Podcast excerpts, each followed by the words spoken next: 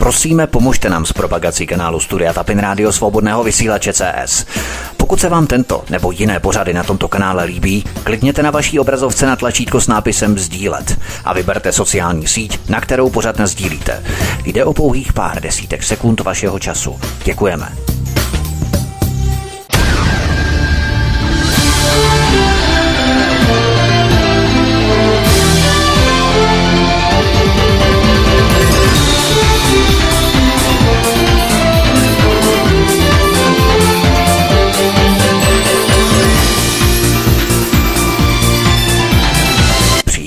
Krásný dobrý večer, dámy a pánové, milí posluchači od mikrofonu svobodného vysílače a nebo na kanále Odisí vás zdraví vítek. Já vás vítám při poslechu třetí části strojdílného cyklu Clintnova Vražedná mašinérie.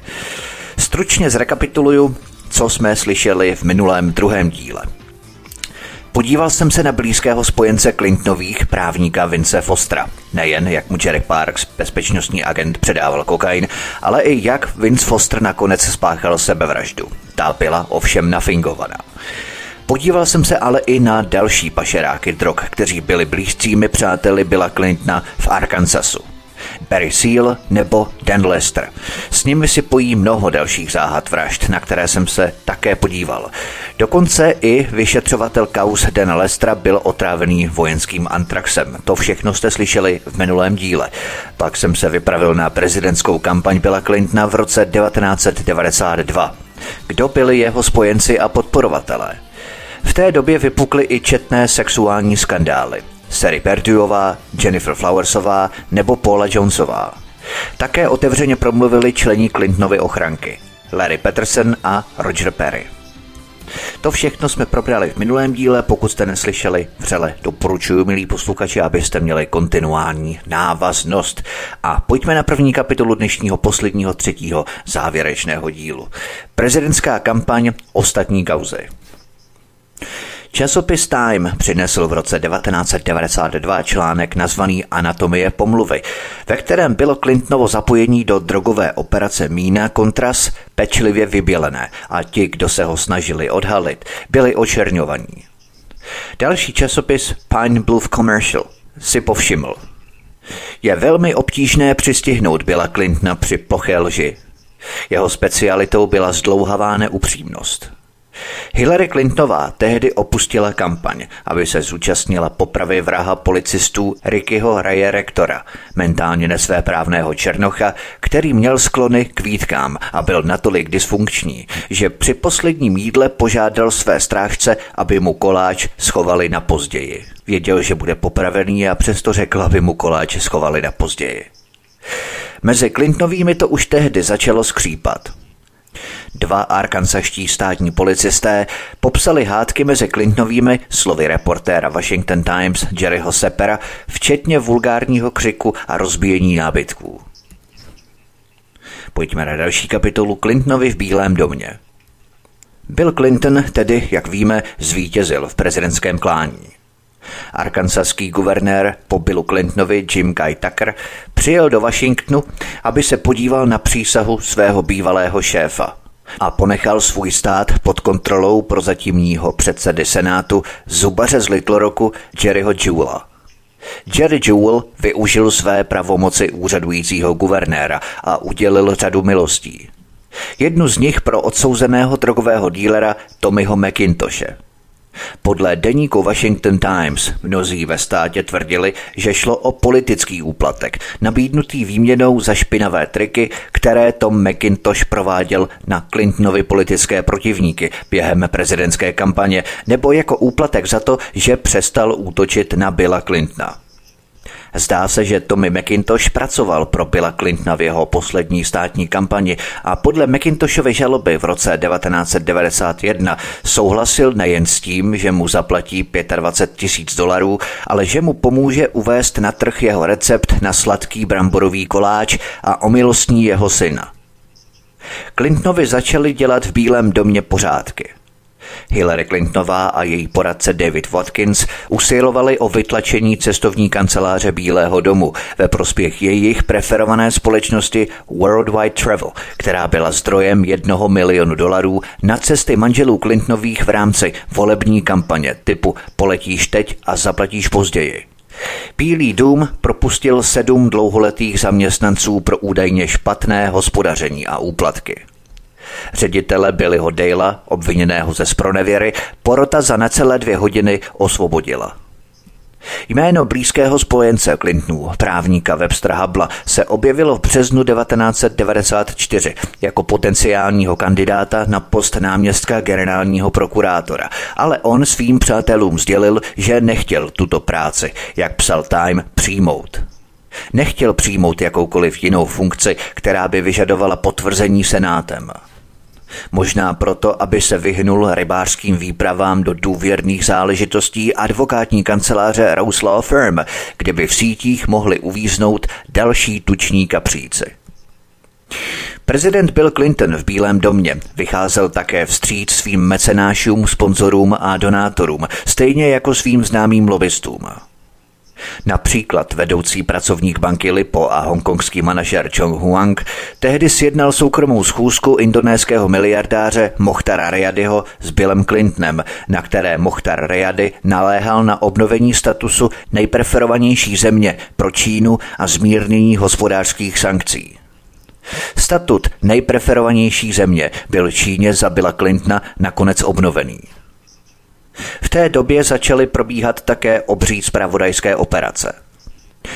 Podle pozdější zprávy v časopise Insight Clintonová administrativa během konference o azijsko-pacifické hospodářské spolupráci v Seattlu odposlouchávala více než 300 míst. Video záznamy FBI z diplomatických apartmá ukazovaly, jak se nezletilí chlapci v průběhu několika dní oddávají sexuálním hrádkám s muži v několika místnostech. Na operaci se podílela FBI, CIA, NSA a Úřad pro námořní spravodajství. Odposlouchávané byly hotelové pokoje, telefony, konferenční centra, auta a dokonce i čartrová loď. Některé ze získaných informací byly zřejmě předané osobám s finančními zájmy v Ázii. Pojďme na další kapitolu Čína. John Huang v roce 1994 odešel z banky Lipo se zlatým padákem ve výši přibližně 800 tisíc dolarů. Místo něj byl do banky Lipo dosazený blízký právník Clintonu Webster Hubble, ačkoliv nebyl známý svými schopnostmi v azijských obchodních záležitostech. Stalo se to potom, co byl před nástupem do vězení donucený opustit Clintonovu administrativu. Hongkongský manažer a dřívější šéf banky Lipo John Huang odešel pracovat místo toho na ministerstvo obchodu. Někteří se domnívali, že tento krok podnítila Hillary Clintonová. Ministr obchodu Ron Brown nařídil Johnu Huangovi prověrku na stupeň přísně tajné. Během svého působení na ministerstvu obchodu naštívil John Huang asi 70krát Bílý dům, 37krát byl informovaný CIA, prohlédl si asi 500 zpravodajských zpráv a uskutečnil 281 telefonátů do své bývalé banky Lipo. John Huang, tehdy působící na ministerstvu obchodu, si v roce 1995, těsně před chůzkou s čínským velvyslancem, vyžádal několik přísně tajných spisů o Číně. Samotný ministr téhož rezortu, Ron Brown, ovšem také nezahálel. Ministr obchodu Ron Brown odjel do Číny s bezprecedentním objemem obchodu v hodnotě 5,5 miliardy dolarů připravených k podpisu. Mezi nimi byl i kontakt na arkansaskou firmu Entergy Corporation s přátelenou Clintonovi v hodnotě jednoho milionu dolarů, která měla spravovat a rozšiřovat elektrárnu Lipo v severní Číně. Entergy rovněž získal zakázky na výstavbu elektrárny v Indonésii. James Riady tehdy řekl listu Arkansas Democrat Gazette. Myslím, že myšlenka mít v Bílém domě prezidenta Clintona z Arkansasu by se neměla podceňovat. V poznámce, která byla později nalezená ve spisech Ministerstva obchodu, byl popsaný Brownův postoj k občanským svobodám ve vztahu k Číňanům. Ministr obchodu Ron Brown obratně prošel otázkou lidských práv, dosáhl dohody o dalších rozhovorech a poté přešel přímo k ekonomickým otázkám, pomoci společnostem Chrysler, Sprint a dalším při jejich společných podnicích. Konec citace. Podle amerických celních záznamů přijel v roce 1994 do Ameriky podnikatel z čínského Maká NG Lapseng se 175 tisíci dolary v hotovosti. O dva dny později se v Bílém domě setkal s Charliem Trájem a Markem Middletownem. Téhož večera seděl podnikatel N.G. Lapseng u stolu Clintonové na dobročinném večeru Národního demokratického výboru. Pozdější ministr obchodu Mickey Kenter řekl v roce 1997, že byl ohromený, když se dozvěděl, že některé společnosti, které se k němu připojily na obchodních misích, byly sponzory volební kampaně Národního demokratického výboru. Zřejmě mu unikl materiál, rozeslaný tímto Clintonovým výborem, doplněný dopisem od Billa Clintona, který dárcům ve výši nejméně 10 tisíc dolarů sliboval pozvání připojit se k vedení strany při jejich cestách do zahraničí, aby proskoumali aktuální a rozvíjející se problémy. Později kanadská policie identifikovala Clintonova sponzora, hazardního magnáta Smaka Stanleyho Ho, jako vůdce triády organizovaného zločinu se silnými vazbami na komunistickou Čínu. Prezident Clinton osobně přijal 250 tisíc dolarů od hazardního magnáta z Maká, kterého kanadská policie označila jako vůdce čínské triády, neboli syndikátu organizovaného zločinu. Podle samostatné zprávy kanadské bezpečnostní zpravodajské služby byly triády zapojené do obchodu s drogami, praní špinavých peněz, korupce, počítačového softwarového piráctví, padělání kreditních karet a podvodů, padělání peněz a identifikačních operací a pašování uprchlíků. Pojďme na další kapitolu. Ministr obchodu Ron Brown – Koncem března 1995 byla předvolaná desítka svědků pro vyšetřování velkou porotou Rona Brauna, který si najel trestního advokáta za 750 dolarů na hodinu. Mezi problémy patřilo převedení více než půl milionu dolarů jedné oklahomské plynárenské společnosti Brownovi, aby ho přiměla napravit soudní spor vedený proti této firmě – Generální prokurátorka Jenny Trínová jmenovala Daniela Pearsona vedoucím Brownova vyšetřování. Řekla, že mohl vyšetřovat cokoliv.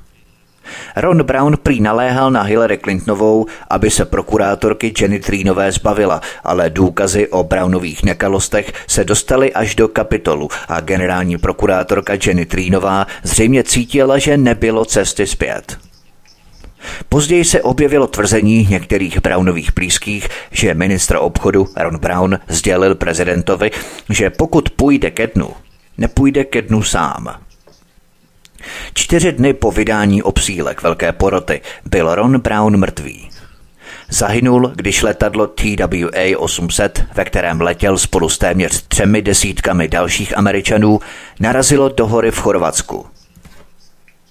Od počátku se objevovala řada nesrovnalostí, včetně nesrovnalostí ohledně stavu počasí, místa, kam bylo hlášeno, že se letadlo zřítilo, co se stalo s černými skřínkami letadla a následné sebevraždy letištního úředníka, který měl na starosti navigaci.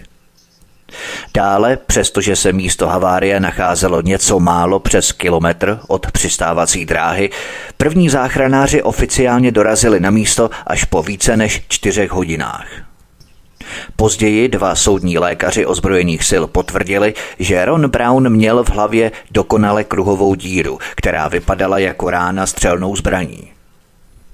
Armádní podplukovník David House pracoval o dva stoly vedle na letecké základně Dover, kde byl Brown vyšetřovaný, když vypukl rozruch a někdo řekl, jak tohle vypadá jako střelná rána.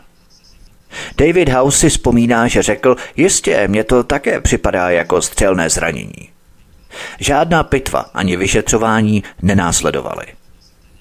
Tohoto smrtelného letu se týká ještě další, dosud nevysvětlená záhada – Jistý stínový podnikatel, možná s vazbami na spravodajské služby, na poslední chvíli zrušil své místo v nešťastném letadle Rona Brauna, které se s Ronem Brownem na palubě zřítilo. Náhoda, nebo byl tento stínový podnikatel informovaný od spravodajských kanálů, co se mělo odehrát? To dnes už prostě nevíme. Barbara Weissová. V té době byla nalezena i mrtvá další pracovnice na Brownově ministerstvu obchodu Barbara Weissová. Tato žena, jejíž částečně nahé tělo bylo nalezené na ministerstvu obchodu, byla některými popisovaná jako velmi narušená osobnost, jejíž smrt možná vůbec nesouvisela s Clintonovými skandály. Barbara Weissová, sekretářka ministerstva obchodu v Úřadu pro mezinárodní obchod a také spolupracovnice Johna Huanga, byla v roce 1996 nalezená pohmožděná a částečně nahá v zamčené kanceláři ministerstva obchodu. Příčina smrti zůstává neznámá.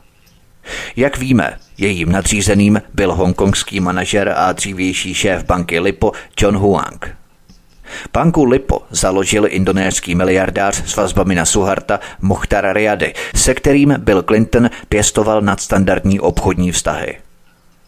Právě Mokhtar a jeho syn James Riady podpořili štědrými finančními dary Clintonovu prezidentskou kampaně. Pojďme na další kapitolu o milostnění Jacka Pekise.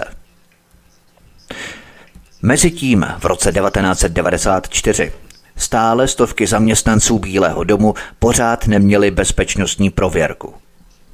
Deník Washington Times uvedl v roce 1995, že Bill Clinton bez fanfár omilostnil kamaráda své matky Virginie, který hrál hazardní hry. Jack Pakis byl odsouzený podle zákona o kontrole organizovaného zločinu ke dvěma letům vězení, ale trest byl podmíněně odložený. Byla mu uložená pokuta a zkušební doba. Jack Pekis byl zatčený v rámci operace FBI proti nelegálnímu hazardu v Hot Springs ve státě Arkansas. Podle deníku Washington Times soudce v procesu popsal Jacka Pekise jako profesionálního hazardního hráče, spoluvlastníka nelegálního kasína a nelegálního bookmakera, fotbalových a dostihových sázek. Americký okresní soudce Owen Harris poznamenal, že FBI sáhla do Hot Springs, aby učinila přítrž hazardu, který zde existoval od 20. let 20. století. Vynesení rozsudku ovšem pozastavilo s tím, že vzhledem k tomu, že místní tolerance hazardních her byla tak rozšířená, bylo by nespravedlivé poslat Čeka Pekise a jeho spoluobviněné do vězení. Jack Pekis mimochodem kdysi vlastnil část Southern Clubu, oblíbeného podniku Al Caponeho v Hot Springs, kde, jak uvedla Clintonova matka Virginie ve své autobiografii, gangstři byli cool. Clintonův životopise s Roger Morris a Sally Dentnová v polovině 90. let sepsali dobře zdokumentovaný popis drogových a kontrarozvědných operací v Arkansasu v 80. letech. Sekce Outlook deníku Washington Post ji chtěla otisknout, nabídla proto nejvyšší cenu, jakou kdy za článek zaplatila, ale nadřízení ji přehlasovali. Necelý rok předtím Washington Post zveřejnil hlavní článek sekce Style, ve které si z aféry městečka Mína dělal legraci. Údajně temné činy v míně pomohly podpořit kult spiknutí, který zapustil kořeny mezi některými Clintonovými zarytějšími odpůrci. Konec citace. A tak se stalo. Po týdnech průtahů ze strany vedení Washington Post Roger Morris a Sally Dentnová příběh, který nakonec vyšel v Penthouseu, stáhli. Posloucháte třetí epizodu stroudílného cyklu Clintonova vražedná mašinérie. Od mikrofonu svobodného vysílače Studia Tapin Radio nebo na kanále Odisí vás zdraví vítek. Po písničce budeme pokračovat dál. Hezký večer. I had a cow that slobbered bad down in the Arkansas. I took her to my great granddad way down in the Arkansas. I asked him what to do for it down in the Arkansas. Grandpa said, teach that cow to spit way down in the Arkansas. Down in the Ark, down in the Arkan, down in the Arkansas. The sweetest girl I ever saw was down in the Arkansas. Knew a man and his name was Jack down in the Arkansas. He had a hog called a razorback way down in the Arkansas. The strangest thing you ever hear down in the Arkansas. He used that hog to shave his beard way down in the Arkansas. Down in the Ark, down in the Ark, down in the Arkansas. The sweetest girl I ever saw was down in the Arkansas. They had a wedding that couldn't be beat the Arkansas. A boy named Oates and a girl named Wheat way down in the Arkansas. The people sang in a major key down in the Arkansas. They sang What Shall the Harvest Be way down in the Arkansas. Down in the Ark, down in the Ark, and down in the Arkansas. The sweetest girl I ever saw was down in the Arkansas. When I was just a little Arkansas. My ma got married to my dad way down in the Arkansas. Grandpa got mad and cussed a while down in the Arkansas. Till Grandma said it's the latest style way down in the Arkansas. Down in the Ark, down in the Ark, and down in the Arkansas. The sweetest girl I ever saw was down in the Arkansas. I had a gal, her name was Lil, down in the Arkansas. I hugged that gal all over the hill, way down in the Arkansas. Her pa ran up and called me son, down in the Arkansas. He tied the knot with his rifle gun, way down in the Arkansas. Down in the Ark, down in the Ark, and down in the Arkansas. The sweetest girl I ever saw was down in the Arkansas. Tea made out of corn down in the Arkansas. It makes you a man the day you're born way down in the Arkansas. They court the girls from their knee high down in the Arkansas. Keep on a court until the day they die way down in the Arkansas. Down in the Ark, down in the Ark, down in the Arkansas. The sweetest girl I ever saw was down in the Arkansas. Od mikrofonu svobodného vysílače Studia Tapin Radio nebo na kanále Odisí vás zdraví vítek posloucháte třetí část, třetí epizodu strojdílného cyklu Clintonova vražedná mašinérie. Byl v Bílém domě po druhé. V prezidentských volbách v roce 1996 byl Bill Clinton znovu zvolený, když získal 49,2% hlasů voličů. Stal se tak prvním demokratickým prezidentem od Lyndona Johnsona, který byl zvolený na druhé funkční období a prvním demokratem od Franklina Roosevelta, který byl zvolený prezidentem více než jednou. Tehdy vypukl jeden z mnohých skandálů. Hillary Clintonová si totiž zašla pro svou každodenní dávku fotografického sebeukájení na dětské oddělení lékařského centra Georgetownské univerzity. Měla být vyfotografovaná, jak čte dětem, ovšem vynořil se problém. Nemocné děti nevypadaly tak rostomile a fotogenicky, zejména děti, které byly po léčbě rakoviny plešaté nebo vybavené hadičkami a podobně. Ovšem vymyslelo se efektní řešení, se kterým si televizní štáb hravě poradil. Tyto nemocné děti se nahradily zdravými dětmi, které patřily personálu nemocnice – Fungovalo to skvěle a velkolepé fotografie Hillary, jak se stará o děti v nemocnici, se vydařily impozantně. Další skandál vypukl kolem západoafrického multimiliardáře. Futan Gadit Babani Sisoko, Západoafrický multimilionář se snažil dostat z vězení kvůli obvinění z úplatkářství a pašování tím, že soudci ukáže pozvánku na večeři s prezidentem Billem Clintonem, kterou dostal v jednom z washingtonských hotelů. Soudce ovšem si Sokola nepropustil a stanovil kauci ve výši 20 milionů dolarů. Jednalo se o rekord na Jižní Floridě – Clintonův poradce a také šéf jeho volební kampaně George Stephanopoulos řekl v pořadu ABC This Week, že, cituji, Bílý dům měl jinou dlouhodobou strategii, která by podle mě byla mnohem výbušnější. Spojenci Bílého domu si už začínali šeptat o tom, co budu nazývat strategií Ellen Romeckové. Byla to přítelkyně Johna Kennedyho, která byla shodou okolností také východoněmeckou špionkou – a Robert Kennedy měl za úkol dostat jí ze země a také přimět tehdejšího šéfa FBI J. Edgara Hoovera, aby předstoupil před americký kongres a řekl, nevyšetřujte to, protože jestli to uděláte, tak všem otevřeme skříně. A tak se stalo, zeptal se Sema Donaldsna. Naznačujete na chvíli, že to, co začali říkat, bylo, že pokud to budete příliš vyšetřovat, vyložíme všechno vaše špinavé prádlo přímo na stůl? Každý člen Senátu, každý člen tiskového sboru rozhodně řekl, George Stephanopoulos, prezident, řekl, že nikdy neodstoupí a myslím, že někteří kolem něj byli ochotní vzít všechny sebou. Konec citace. Pojďme na další kapitolu. Bývalá Jugoslávie. Za prezidenta Billa Clintona Amerika vybombardovala bývalou Jugoslávii, aby mohla obsadit geostrategické území Kosovo. To jsem obsáhle probíral v mé pětidílné anatomii války v Jugoslávii před několika měsíci. Kosovo je malý kousek země na jednom z geopoliticky nejstrategičtějších míst v celé Evropě. Toto území bylo vyčleněné ze státního útvaru Jugoslávie, později Srbska.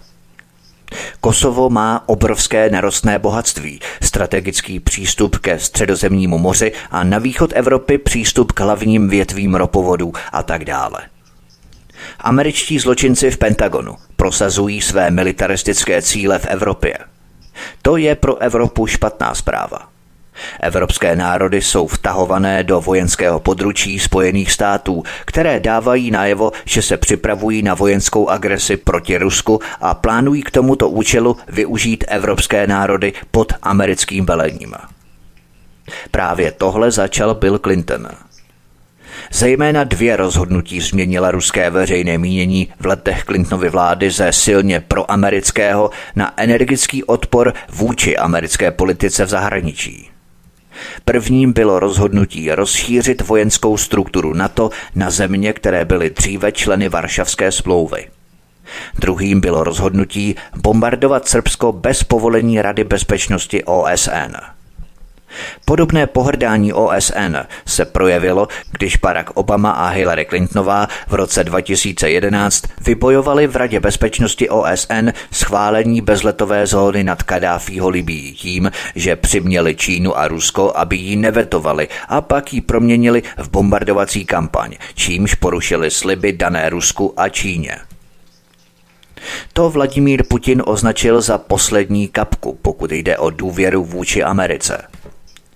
Pentagon už vybudoval sedm nových vojenských základen v Bulharsku a Rumunsku, na pobřeží Černého moře, na severním Balkáně, včetně leteckých základen Graf Ignatievo a Besmer v Bulharsku a letecké základny Michal Koganiceu v Rumunsku. Pentagon chce řídit a kontrolovat tok ropy z Kaspického moře na Blízký východ a do západní Evropy.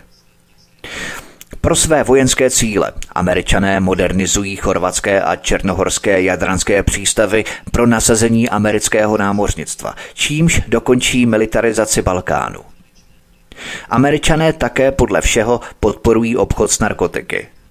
Pentagon a CIA spolupracuje s drogovými kartely a ze zisků a distribuce drog do Evropy se hradí náklady na vojenskou infrastrukturu a její nelegální aktivity. To jsem řešil v mém pořadu Drogy a CIA. Američtí okupanti v Kosovu podporují mnohamiliardový obchod s heroinem. Kosovo a Albánie jsou hlavními transitními trasami heroinu do Evropy. Podle výroční zprávy Ministerstva zahraničí Spojených států o mezinárodním obchodu s drogami za rok 2008 procházelo přes Balkán několik hlavních tras obchodu s drogami – Kosovo je zmiňované jako klíčový bod pro pohyb heroinu z Turecka a Afghánistánu do západní Evropy.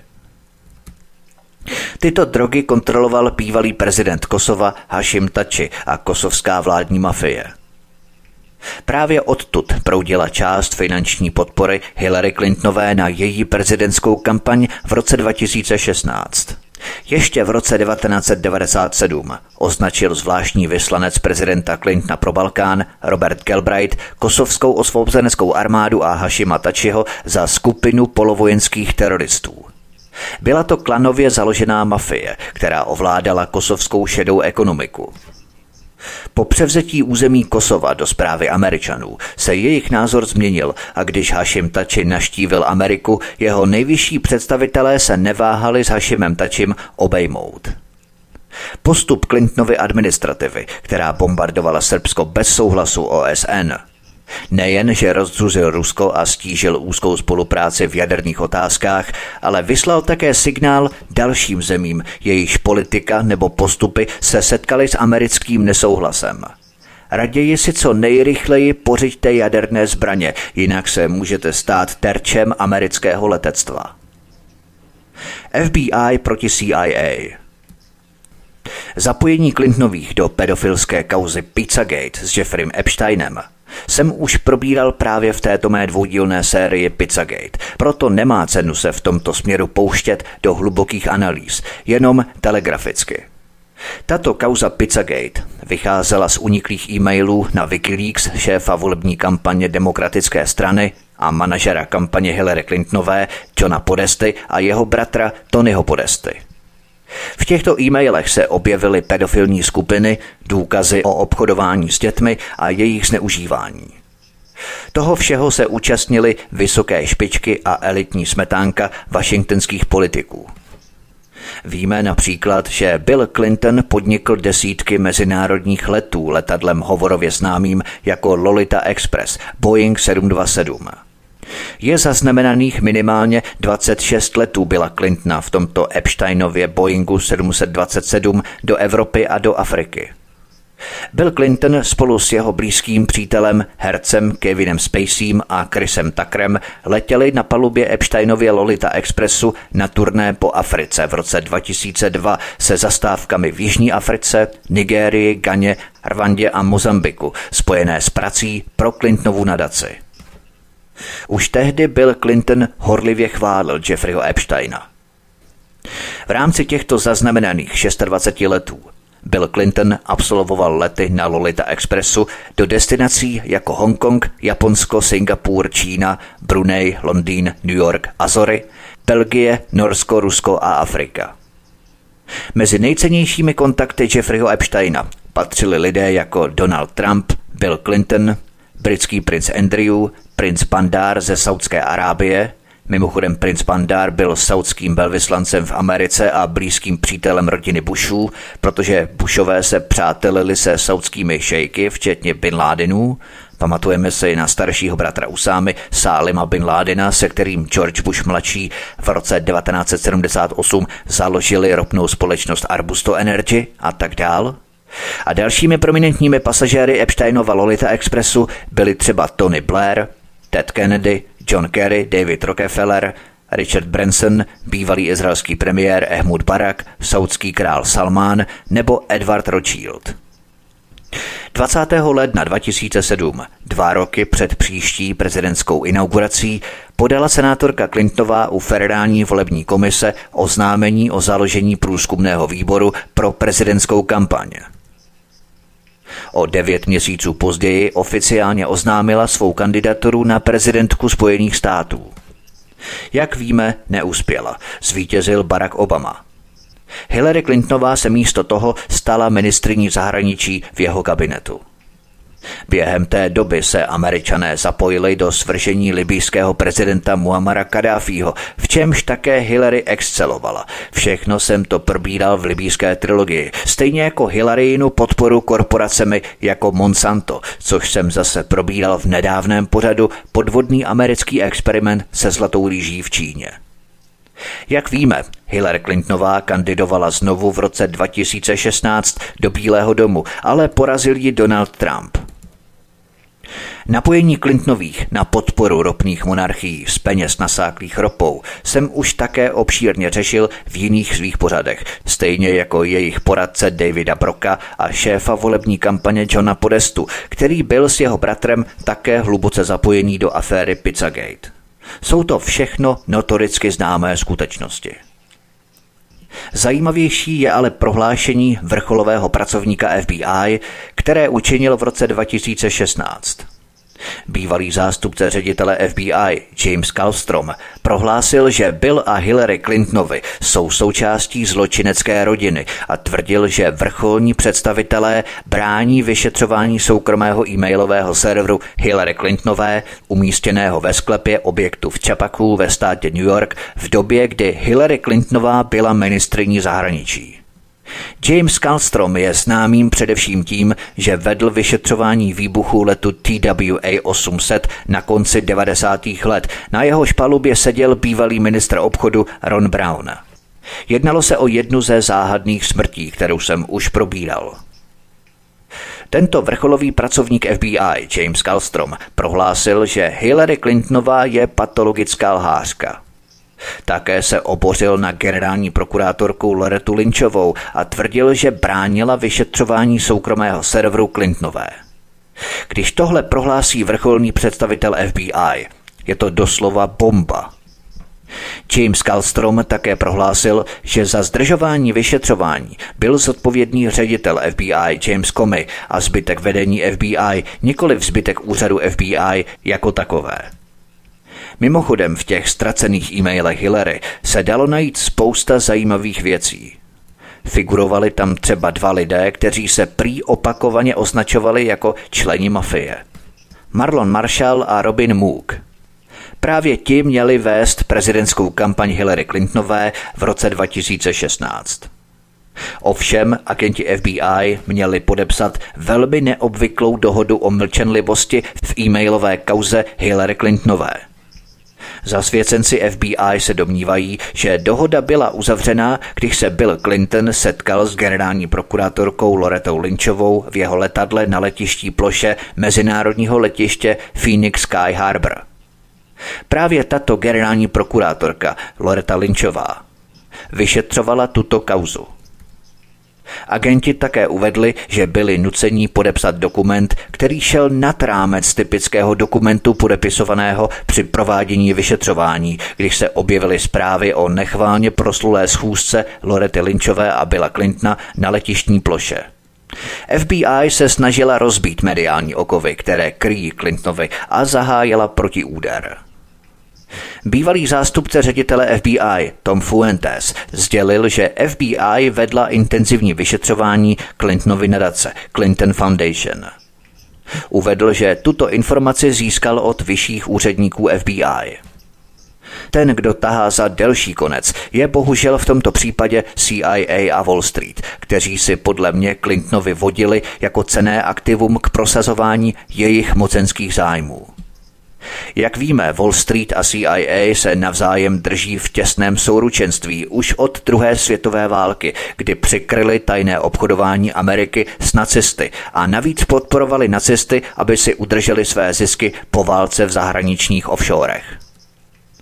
Dokonce vysocí představitelé CIA otevřeně Hillary Clintonovou podpořili – Například bývalý ředitel CIA Michael J. Morell označil Clintonovou za kvalifikovanou kandidátku na prezidentku, zatímco Trumpa za hrozbu pro národní bezpečnost.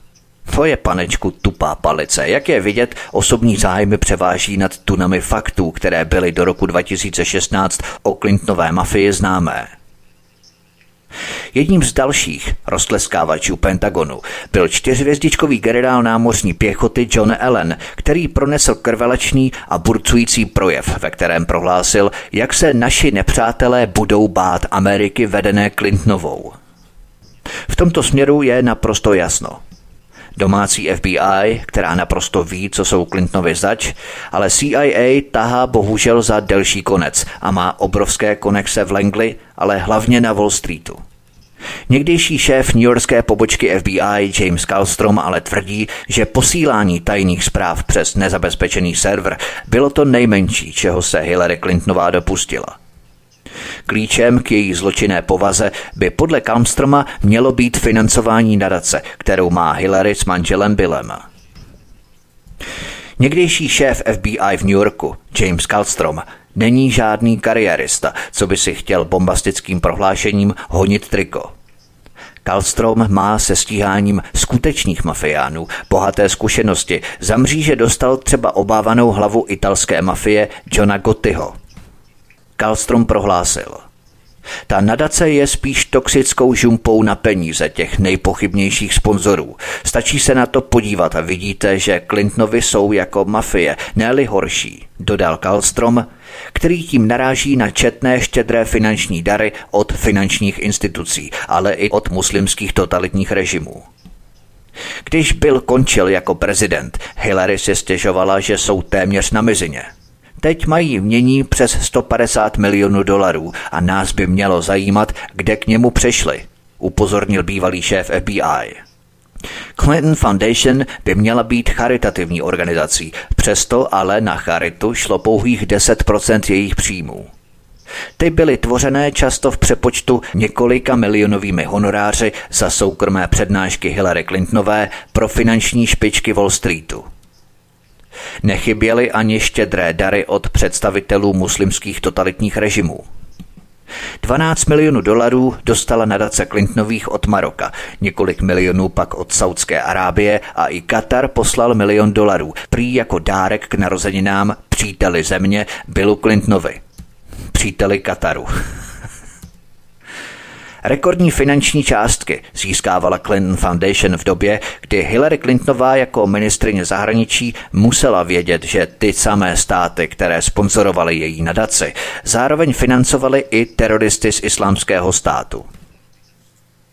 O problematice závadného financování Clinton Foundation hovořil i bývalý elitní vyšetřovatel Peter Schweitzer – ten dokonce na toto téma vydal knihu Peníze Clintonových a neb utajovaný příběh o tom, jak peníze cizích států a korporací pomohly Billovi a Hillary zbohatnout. Cituji. Všichni jí dávali miliony, aby si získali její přízeň, ale nedělám si iluze o tom, že za své dary budou chtít náležitou protislužbu. Konec citace.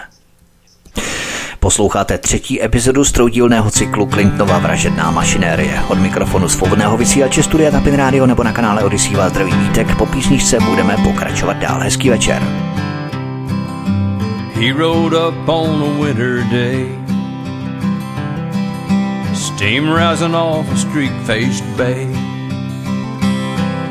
Said you probably know my name If you don't, it's Arkansas Dave. He talked to 15 years ago and how he got the Bay Hero.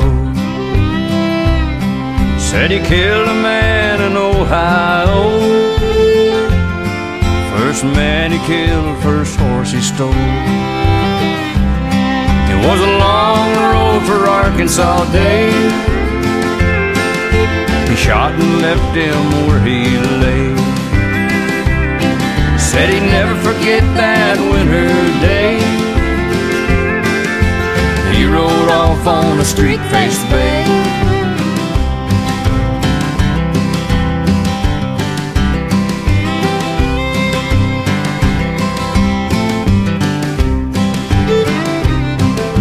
I stood up and I shook his hand Told no one that I knew this man.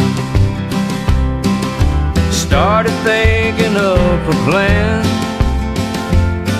about how I'd deal in his last hand. Didn't take him long to come unwound. He jumped up and gunned two men down. Ran outside to leave the town but Old Bay was nowhere to be found.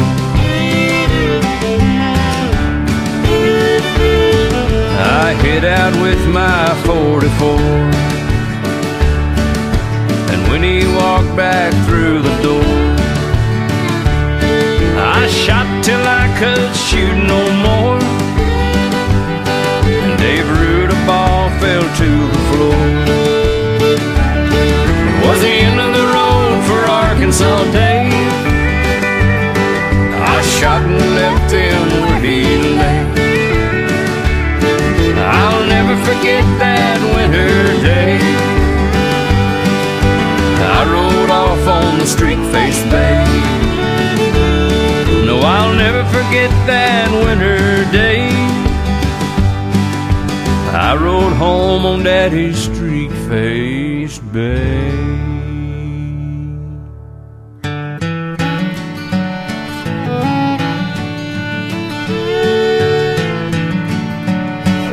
Mikrofonu svobodného vysílače Studia Tapin Radio nebo na kanále Odisí vás zdraví vítek posloucháte třetí část, třetí epizodu stroudílného cyklu Clintonova vražedná mašinérie. Pojďme na další kapitolu Clinton Foundation, nadace Clintonových. Úniky e-mailů a jejich zveřejnění na portálu Wikileaks poodhalili i to, kam měly putovat peníze z Clinton Foundation. Podle dostupných zpráv měla Clintonova nadace pomáhat získávat kontrakty blízkým podnikatelům Billa a Hillary Clintonových. Z peněz charitativní nadace měla být částečně zaplacená i svatba dcery Clintonových Chelsea, která přišla na bezmála 3 miliony dolarů. V roce 2016 se také ukázalo, jak byla nadace Clintonových Clinton Foundation organizovaným zločinem v té nejlepší podobě. Právě o tom hovořil špičkový agent FBI. Ukažme si na takovém stručném schématu, jak nadace Clintonových fungovala jako mezinárodní systém praní špinavých peněz bez zdanění. Jedná se o učebnicový příklad toho, jak ukrýt cizí peníze, které nám byly zaslané, a přebalit je tak, aby byly použité pro naše vlastní účely. To všechno bez zdanění. Funguje to následovně. Za prvé, vytvoříte samostatnou zahraniční charitu, v tomto případě ji Clintonovi založili v Kanadě. Za druhé, zahraniční oligarchové a vlády pak přispívají této kanadské charitě – v tomto případě tak učinilo více než tisíc z nich, kteří přispěli miliony. Určitě to udělali z dobroty srdce a nic za to nečekali. Představte si, že by se Putinovi kumpáni jednoho rána probudili a prostě se rozhodli poslat kanadské charitě obrovské miliony. Za třetí, Kanadská charita pak tyto jednotlivé dary spojí a poskytne obrovský dar nadaci Clintonových. Za čtvrté, Clintonova dadace a spolupracující kanadská charita tvrdí, že kanadské zákony zakazují identifikaci jednotlivých dárců. Takže tento spojený dár přijmou do Ameriky s tvrzením, že nemohou přece rozkrýt dárce. Všechno je přirozeně legální a podle zákona. Za páté. Clintonova nadace pak část těchto peněz utratí na legitimní programy – Odborníci se bohužel domnívají, že se jedná řádově o pouhých 10%. Velká část zbytku, tedy zhruba 90%, šlo na obohacení Clintonových, na platy nespočetného množství podržtašků, na financování okázalých cest a tak podobně. Opět prakticky nezdaněné, což znamená, že je dotovali američané. A nebylo to pouze snadace, ale demokraté dokonce vytahovali peníze i ze samotného ministerstva zahraničí Hillary Clintonové. Vanessa Kerryová, dcera senátora Johna Kerryho, dostávala od ministerstva zahraničí peníze pro svou neziskovou skupinu bez soutěže. Její nezisková organizace Set Global Health získala první zakázku v roce 2012. Ano, to bylo ještě v době, kdy byla Hillary v úřadu. A John Kerry byl tehdy senátorem, který vedl výbor pro zahraniční vztahy a měl na starosti dohled nad ministerstvem zahraničí i nad mírovými sbory. Pojďme dál. Za šesté. Nadace Clintonových, která má přístup k nejlepším účetním na světě, většinu z toho tak nějak neuvádí ve svých daňových přiznáních objeví tyto administrativní chyby a zahájí proces opětovného vyplňování pětiletých daňových přiznání. Za sedmé. Čistý výsledek, tedy cizí peníze, jdou do kapes Clintonových, nezdaněné a nedohledatelné zpět k původnímu dárci. To je učebnicová definice praní špinavých peněz. Mimochodem v této Clintonově kanadské charitě figurovali jako ředitel Frank Giustra – Frank Giustra je člověk, který byl ústřední postavou při vzniku kanadské společnosti Uranium One, Uranium One, která nějakým způsobem získala obrovské podíly v americkém uranu a pak je prodala organizaci kontrolované Ruskem. Tato transakce vyžadovala souhlas amerického ministerstva zahraničí pod Hillary Clintonovou. Dokonce nadace Clintonových Clinton Foundation usilovala o navázání kontaktu s ruským miliardářem Viktorem Wexelbergem v době, kdy měl na starosti důležitý prvek ruského resetu tehdejší ministrině zahraničí Hillary Clintonové. Součástí tohoto resetu bylo vytvoření nadace Skolkovo, průmyslové enklávy nedaleko Moskvy, která se měla stát jakýmsi ruským Silicon Valley – Záměrem bylo povzbudit americké firmy, aby výměnou za přístup na trh pomohly jak technologiemi, tak investicemi.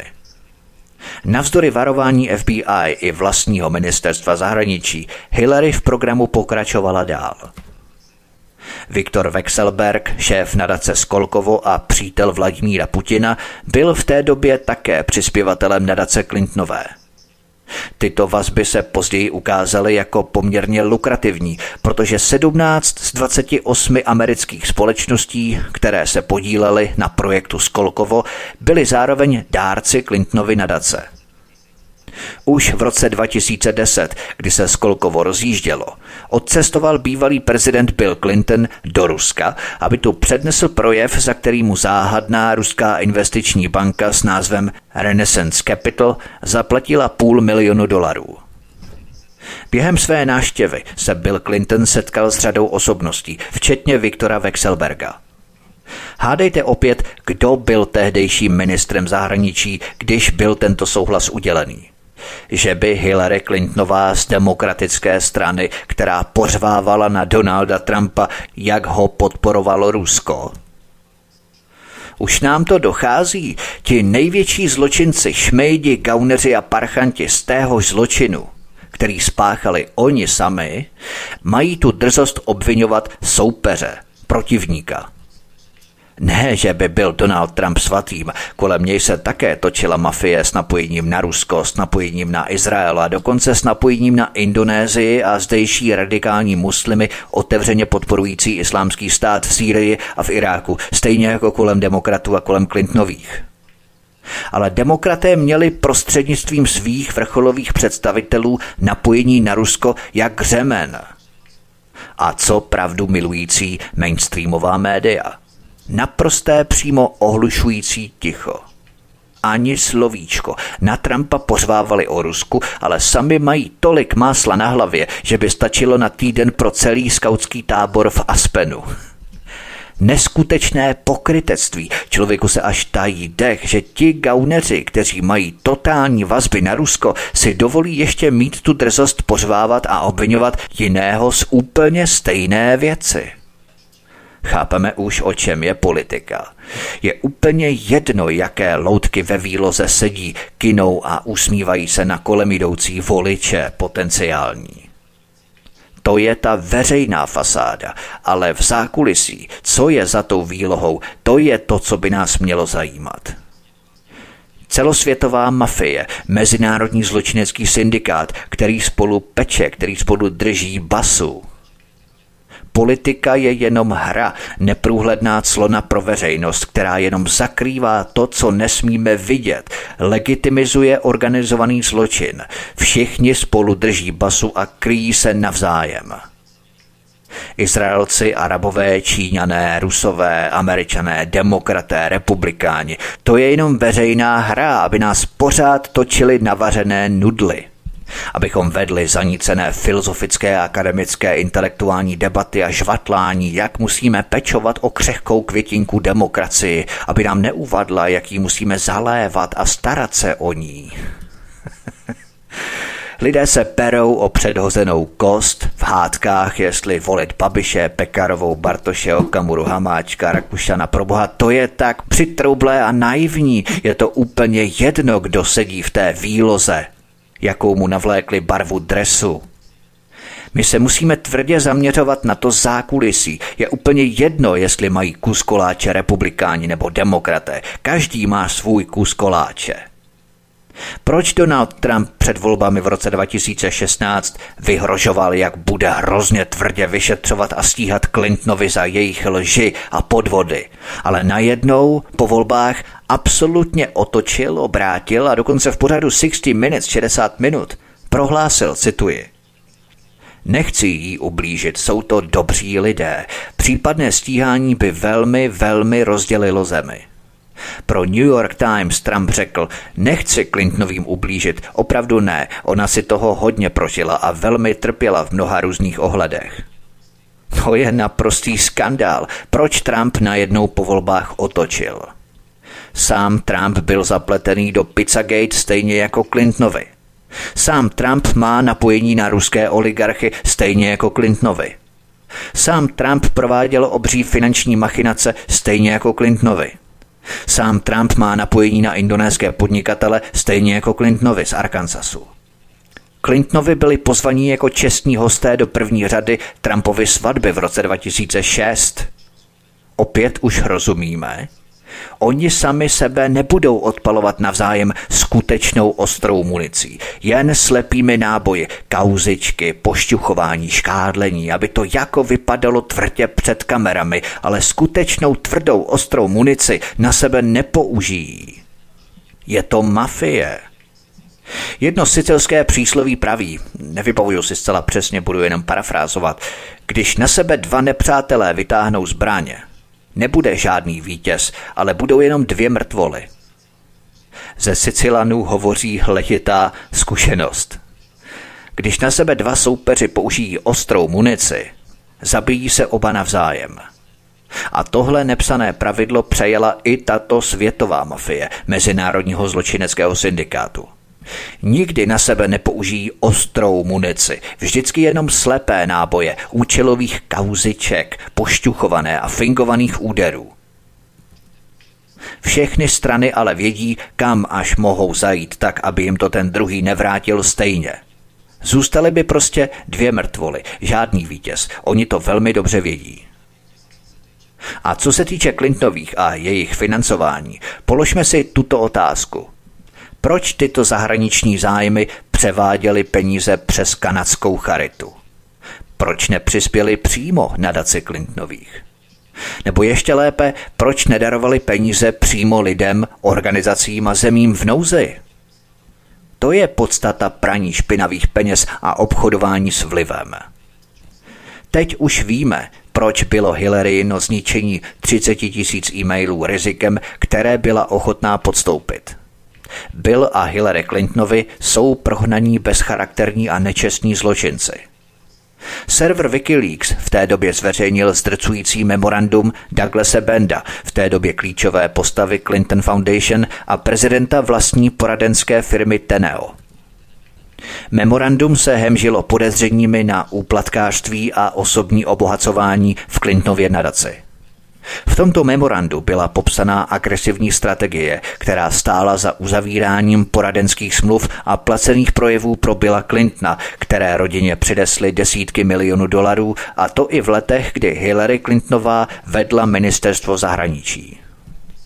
Memorandum popisovalo, jak Douglas Band pomáhal řídit něco, co nazýval Bill Clinton Incorporated – a získával věcné služby pro prezidenta a jeho rodinu na osobní cesty, pohoštění, dovolenou a podobně. Douglas Bent napsal, že partneři poradenské firmy Teneo získali pro nadaci více než 8 milionů dolarů a 3 miliony dolarů na placených honorářích za projevy pro Billa Clintona. Uvedl, že pro bývalého prezidenta zajistil smlouvy, které by v následujících devíti letech vyplatily 60 milionů dolarů, pokud by smlouvy zůstaly v platnosti. Co se ale nestalo?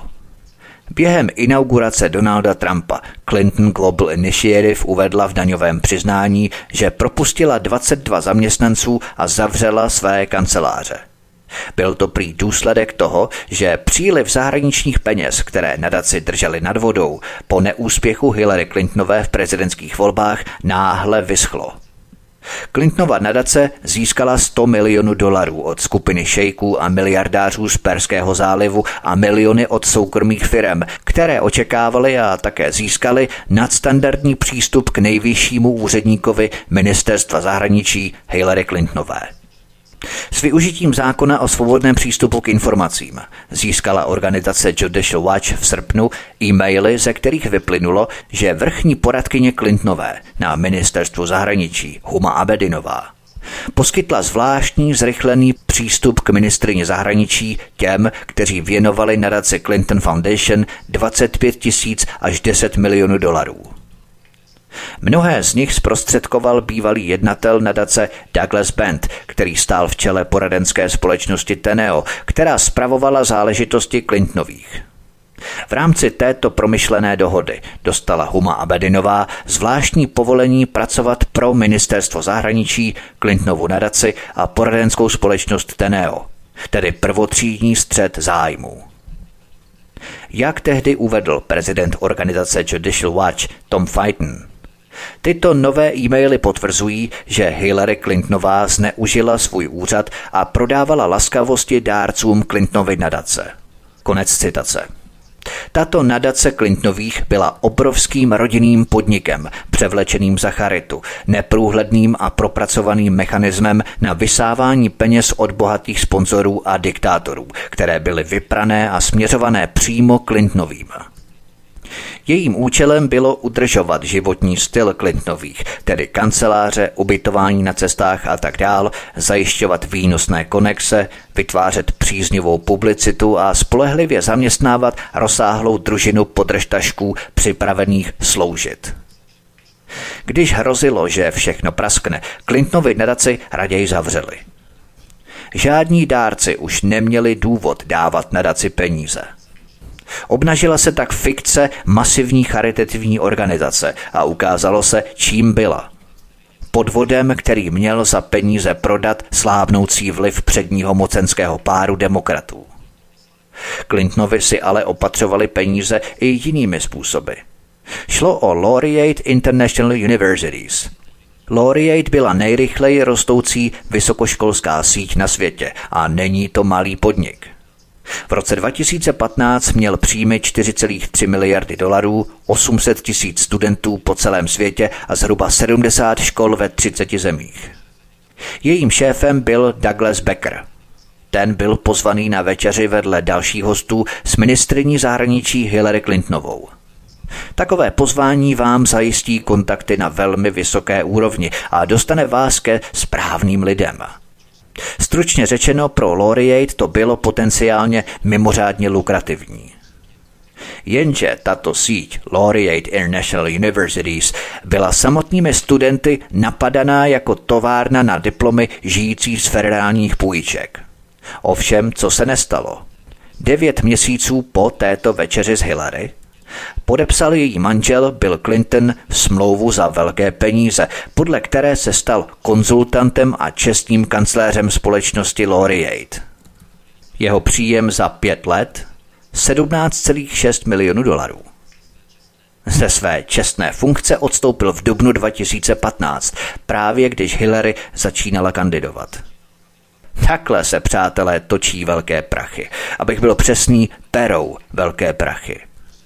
Někde přednesete projev za 3 miliony dolarů, jinde se stanete poradcem nebo konzultantem nějaké firmy, proteče přes vás zhruba 15 milionů, se kterými se musíte štědře rozdělit s těmi lidmi, kteří vás na ten post konzultanta dosadili. Takhle se legálně vyvádějí peníze třeba i ze školských projektů, pohulibé projekty. Všechno legální a podle zákona. Jenom taková třešnička. Tuto laureate podporuje i miliardář a samozvaný socialista George Sereš. To jsou různé triky, kterými se ti, co jsou u Lizu, dostávají k obrovským penězům jenom tím, že jsou takzvanými konzultanty. Přesně tito lidé vnitřně opovrhují běžnými lidmi, kteří musí každé ráno vstávat do práce, aby měsíc co měsíc jen tak tak přežili a vykryli své rodinné rozpočty. Běžný člověk na to jenom nevěřícně kouká. Posloucháte třetí epizodu z troudílného cyklu Clintonova vražedná mašinérie. Od mikrofonu svobodného vysílače Studia Tapin Radio nebo na kanále Odisí vás zdraví vítek. Po písničce budeme pokračovat dál. Hezký večer. Seventh son born to an Arkansas farmer and a hard-working mother of twelve who never could find any time or a dollar that she could just spend on herself. I remember things now my daddy once told me. The old man grew wiser with time. And a life on the farm that in a boy's view was awful has changed in these same older eyes. Oh, the weeds had grown high on the farm back in Dixie, where cotton and corn used to grow. Wild in this Arkansas farm boy who'd give all he owns just to go.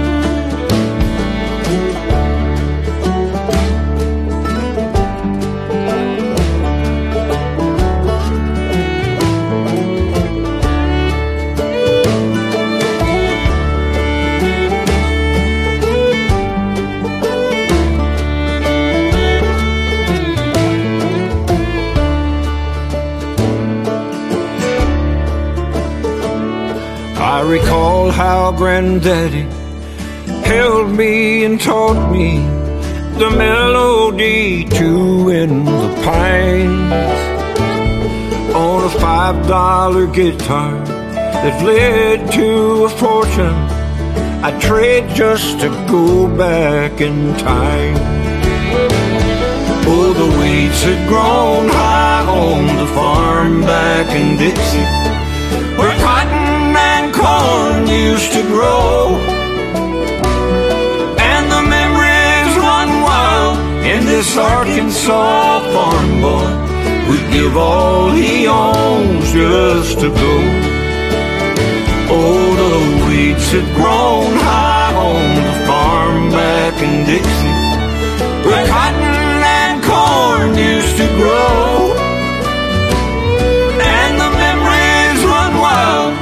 This Arkansas farm boy who'd give all he owns just to go.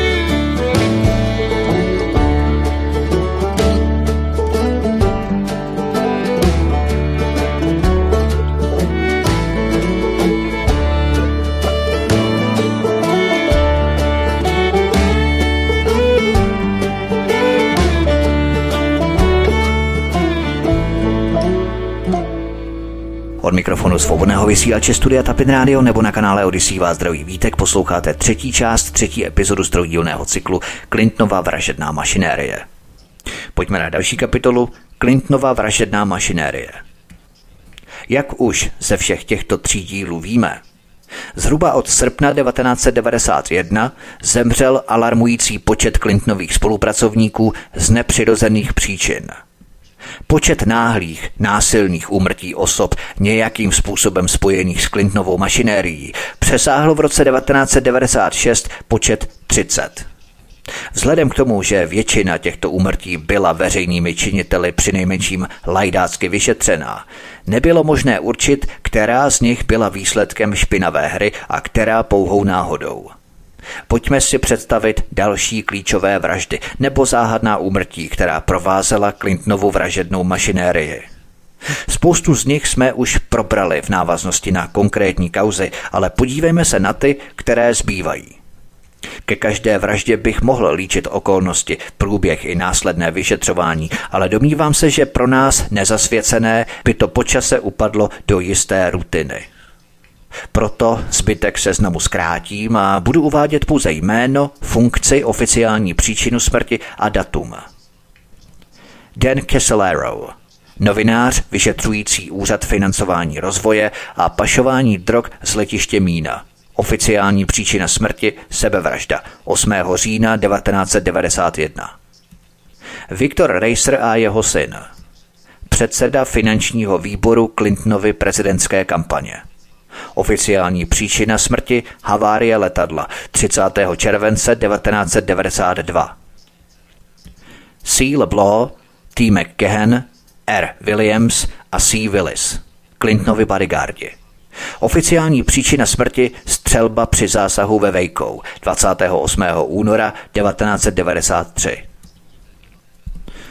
W. Barkley, B. Hazel, S. Reynolds a T. Sable, další Clintonovi bodyguardi. Oficiální příčina smrti havárie vrtulníku 19. května 1993. John A. Wilson, washingtonský radní, připravující se na odhalení Billa Clintona.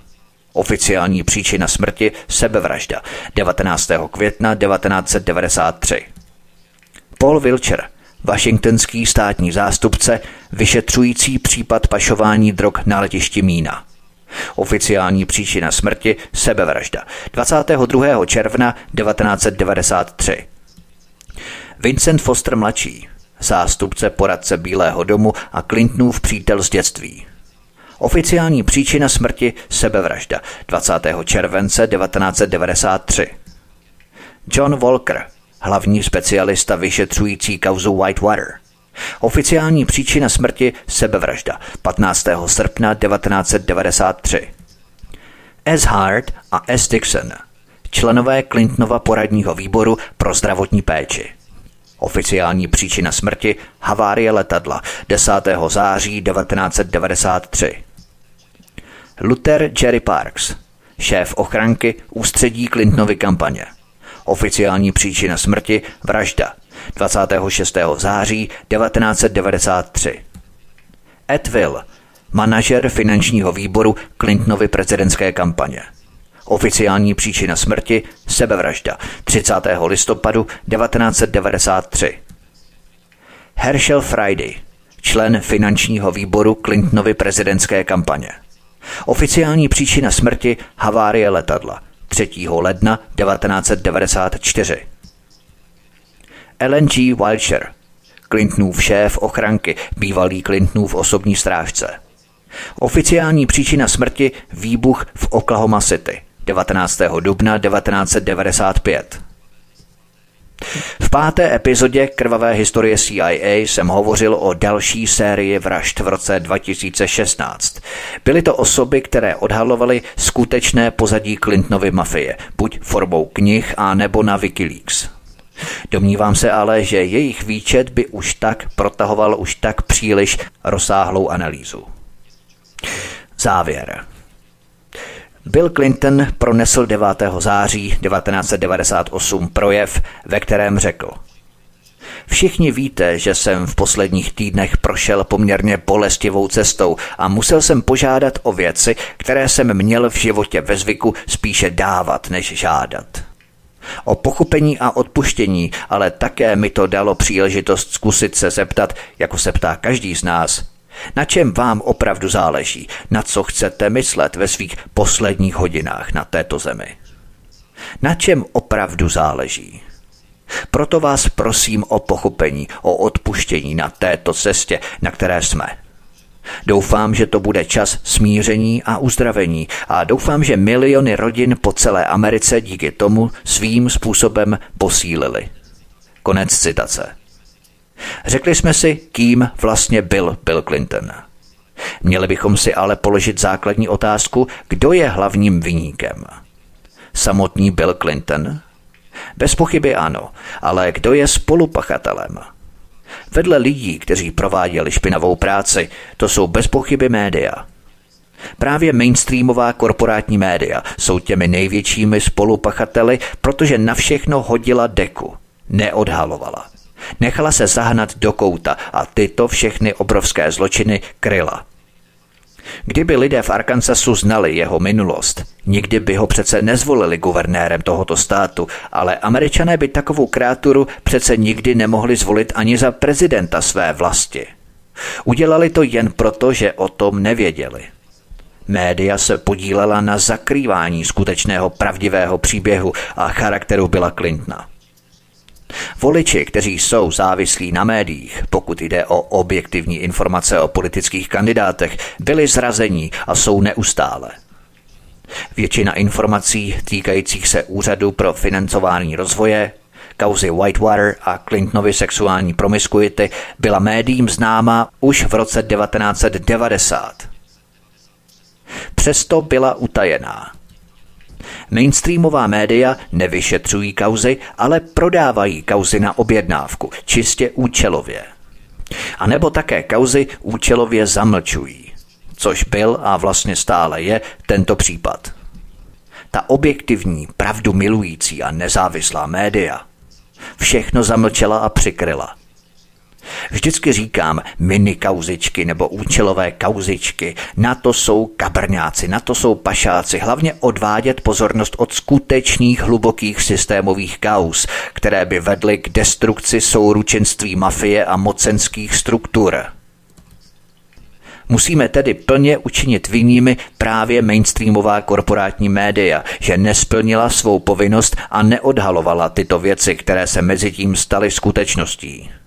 Stejně jako média neodhalují obří podvod století s názvem COVID.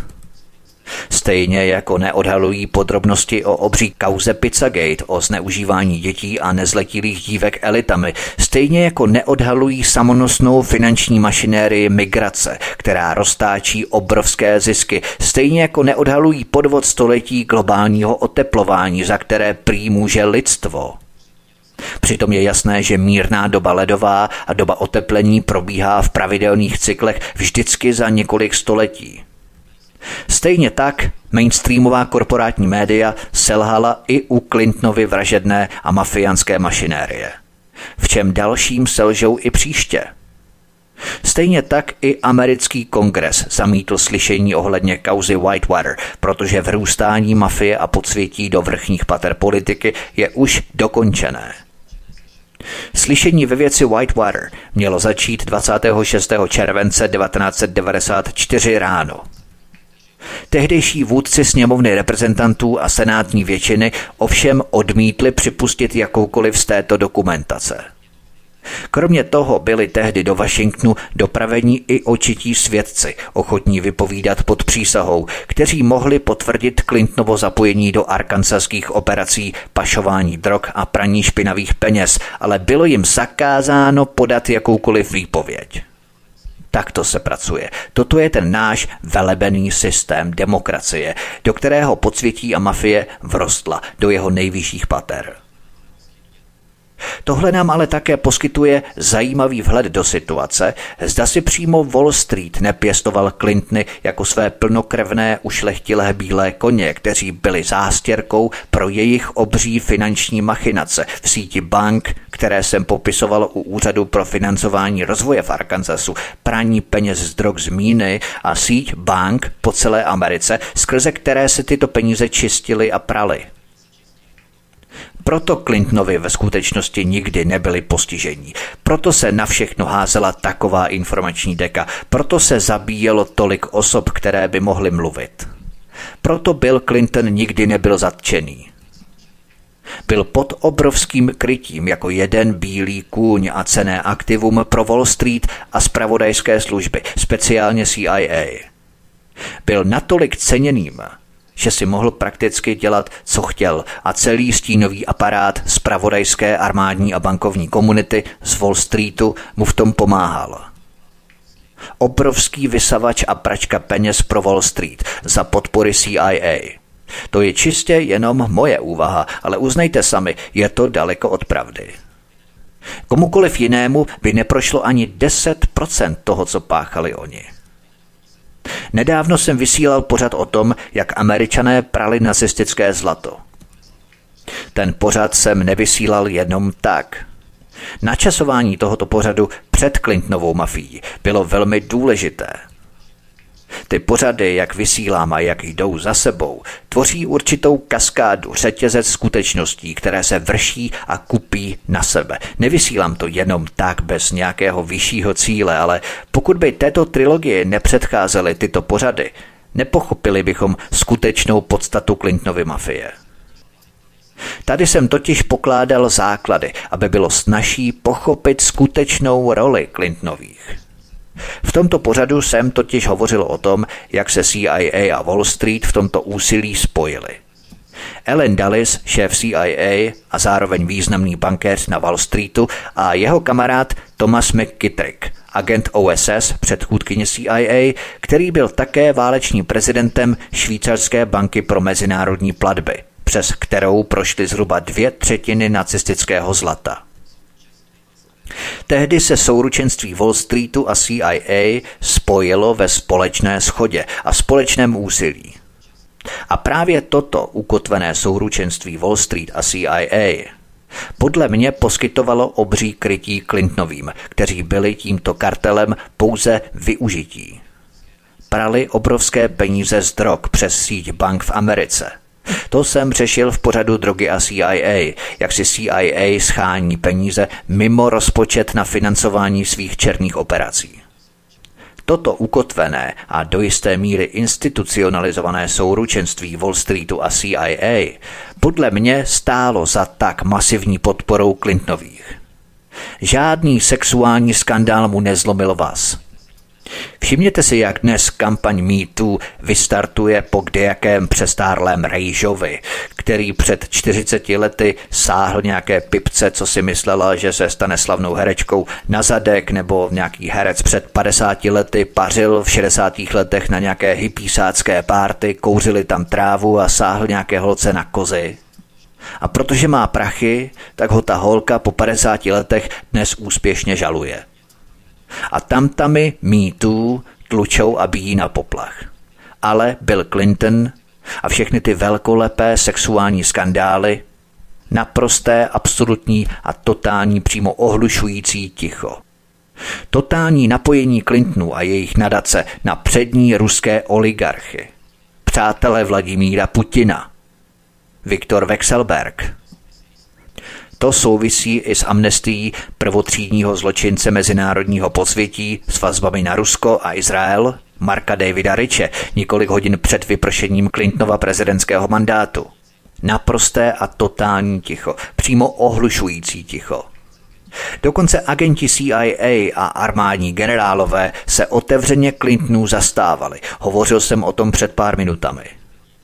Clintonovi mají tak neskutečné krytí, až se z toho jednomu tají dech. Clintonovi ve skutečnosti nebyli hlavou všech zločinů, ale byli pěstovaní souručenstvím na ose Wall Street a CIA. Stejně jako jsem před měsícem vysílal pořad tajné nástroje propagandy neviditelné vlády Edvarda Bernise. Také to mělo své místo a své načasování. Tady totiž chápeme, že oficiální veřejné vlády a figurky, které vidíme, ve skutečnosti nerozhodují o ničem. Jen blábolí a žvatlají, protože jsou za to placení. Vytvářejí jen iluzi, dojem, kouřovou clonu. Ale ve skutečnosti rozhodují hráči v zákulisí. Lidé jsou jen na ně fixovaní. Poslouchat jejich blábolení narcistických kolotočářů a samolibých hokinářů s velkohubými keci o nějaké změně. Prosím vás.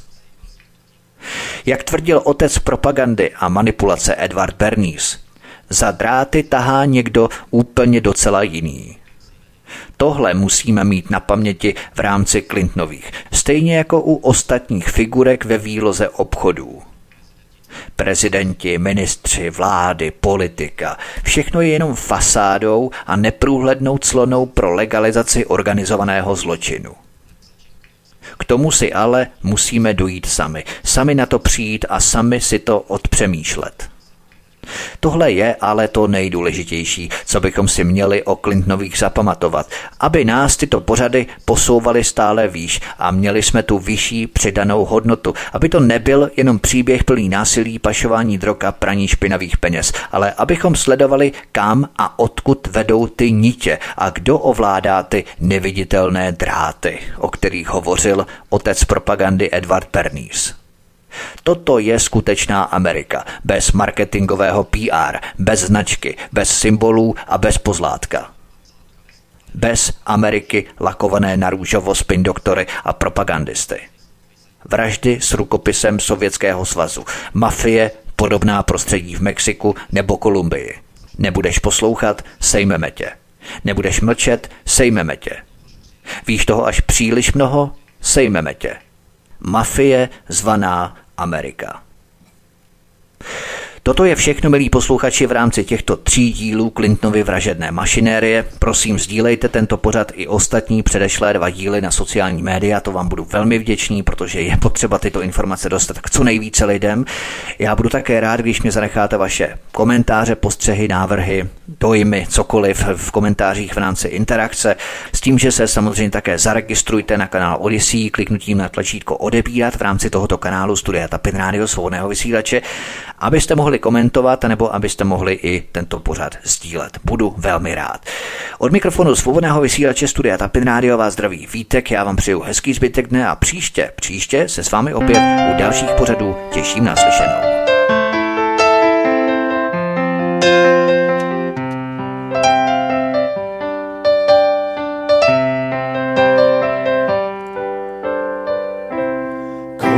day in the Ozarks, firewood's burning, sending up sparks, racing across the winter sky.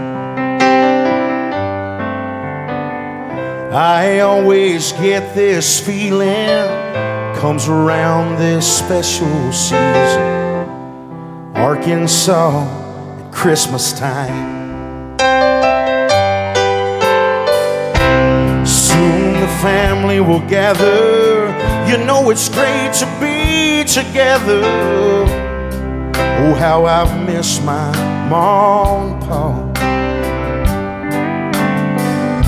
The smell of country cooking, but don't go too far looking, cause the best is Christmas time right here in Arkansas. The snow is dancing off the It's a natural state of mind. It's family, it's sharing with our friends. You need only follow your heart right back to the start to Christmas time in Arkansas. Yeah.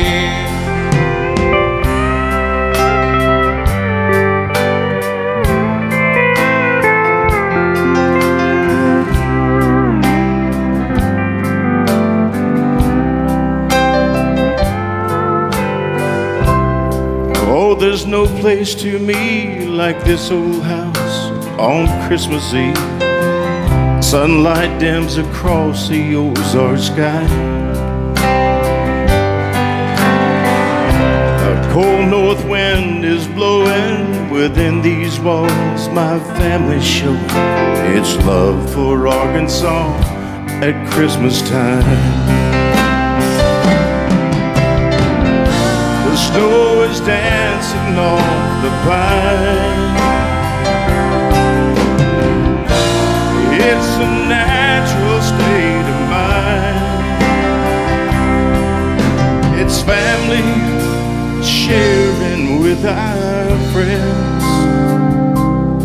You need only go to the heart, right back to the start of Christmas time in Arkansas. Again.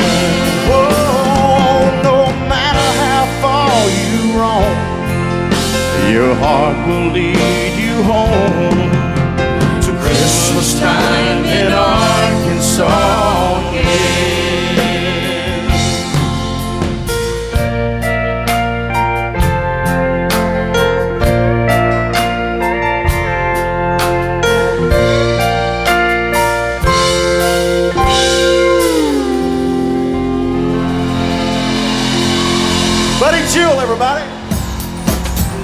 Prosíme, pomožte nám s propagací kanálu Studia Tapin Radio Svobodného vysílače CS. Pokud se vám tento nebo jiné pořady na tomto kanále líbí, klikněte na vaší obrazovce na tlačítko s nápisem Sdílet a vyberte sociální síť, na kterou pořad sdílíte. Jde o pouhých pár desítek sekund vašeho času. Děkujeme.